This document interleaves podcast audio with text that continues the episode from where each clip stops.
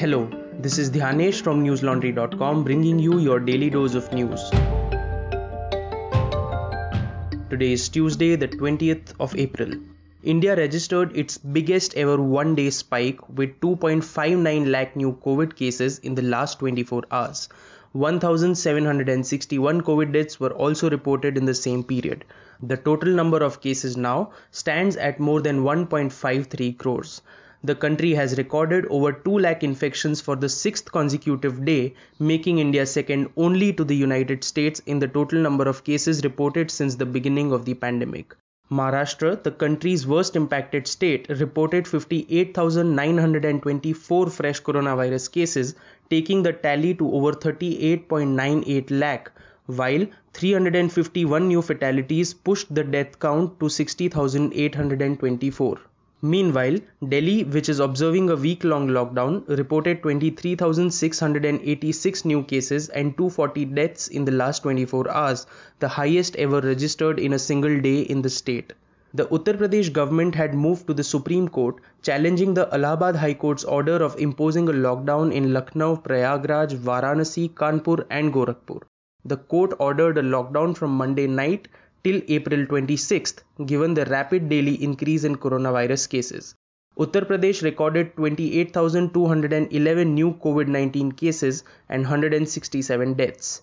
In response, the apex court stayed the High Court judgment while asking the Uttar Pradesh government to submit a report before the Allahabad High Court within a week, stating what measures they have taken to control the pandemic.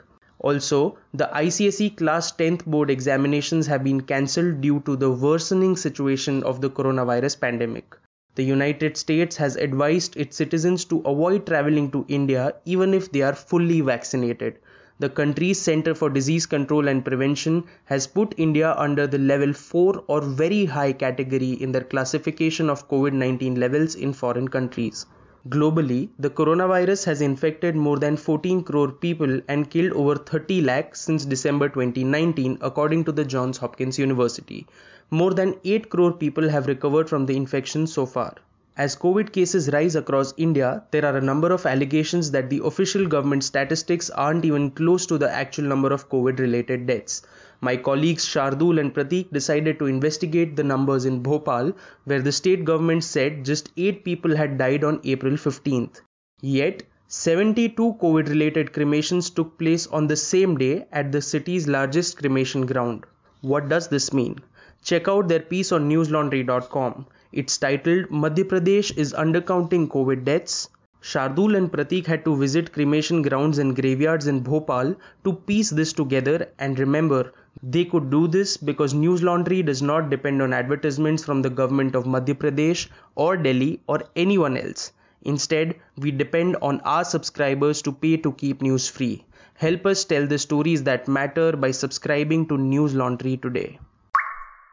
On Monday evening, the central government declared that all citizens who are 18 or above can now get vaccinated from May 1st.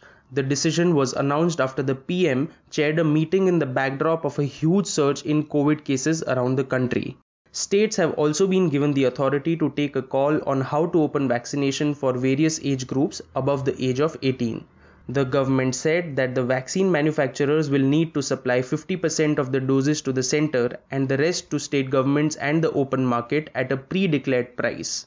The center will also now allow states to directly procure additional vaccine doses from manufacturers. Private hospitals can procure vaccine supplies from the 50% allotted to state governments and the open market at a price determined by manufacturers. Additionally, when they finally come to India, vaccines like Pfizer will be available in the open market at competitive prices. Minister of Health and Family Welfare Dr. Harshvardhan said today that the COVID 19 pandemic has severely disrupted food security and nutrition for millions of people around the world. The minister was addressing the 54th Commission on Population and Development on the theme Population, Food Security, Nutrition and Sustainable Development. He said the pandemic will likely reverse the progress made towards ending hunger by 2030, but the government of India still accords the highest priority to food security and nutrition as evidenced by various national legal instruments and schemes over the last few years. In her address at the same event, UN Deputy Secretary General Amina Mohammed stressed that the pandemic has devastated livelihoods, exacerbated injustices and inequalities, and threatened decades of development progress. Vardhan said that even during the COVID 19 crisis, while making efforts to contain the spread of the pandemic, India has taken concerted actions to ensure that food security and nutrition services are not compromised and vulnerable groups such as farmers, daily wage earners, women, self help groups, and poor citizens are provided the support necessary in these unprecedented times. Multinational pharma giant Johnson & Johnson has applied to India's drug regulator seeking permission to conduct phase 3 clinical trials of its single-dose COVID-19 vaccine in India as well as for an import license. The company reportedly sought an early meeting with the Subject Expert Committee on COVID-19 of India's Central Drugs Standard Control Organization to take a decision on its application. The health ministry had said that vaccines like these will be given emergency use approval, mandating the requirement of a post approval parallel bridging clinical trial in place of conduct of local clinical trials under the provisions of the New Drugs and Clinical Trial Rules 2019.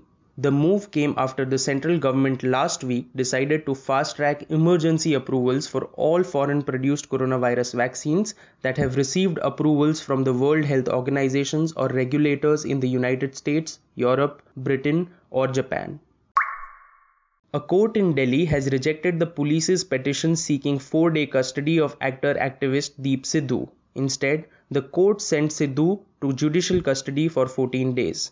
During the hearing of the case on Monday, Chief Metropolitan Magistrate Gajendra Singh Nagar said there were no grounds for the police to seek Sidhu's remand for four days.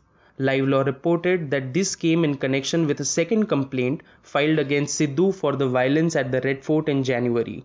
In another FIR in connection with the Red Fort violence, Sidhu had been granted bail on April 17th. However, he was arrested hours later in a complaint filed by the Archaeological Survey of India for damage to the Red Fort. Sidhu, while opposing the police's petition for his custody, had accused them of acting like emperors. He also demanded departmental action against the police. His lawyer said the allegations in both the FIRs were identical and said, and I quote, This arrest is illegal. It is malafide.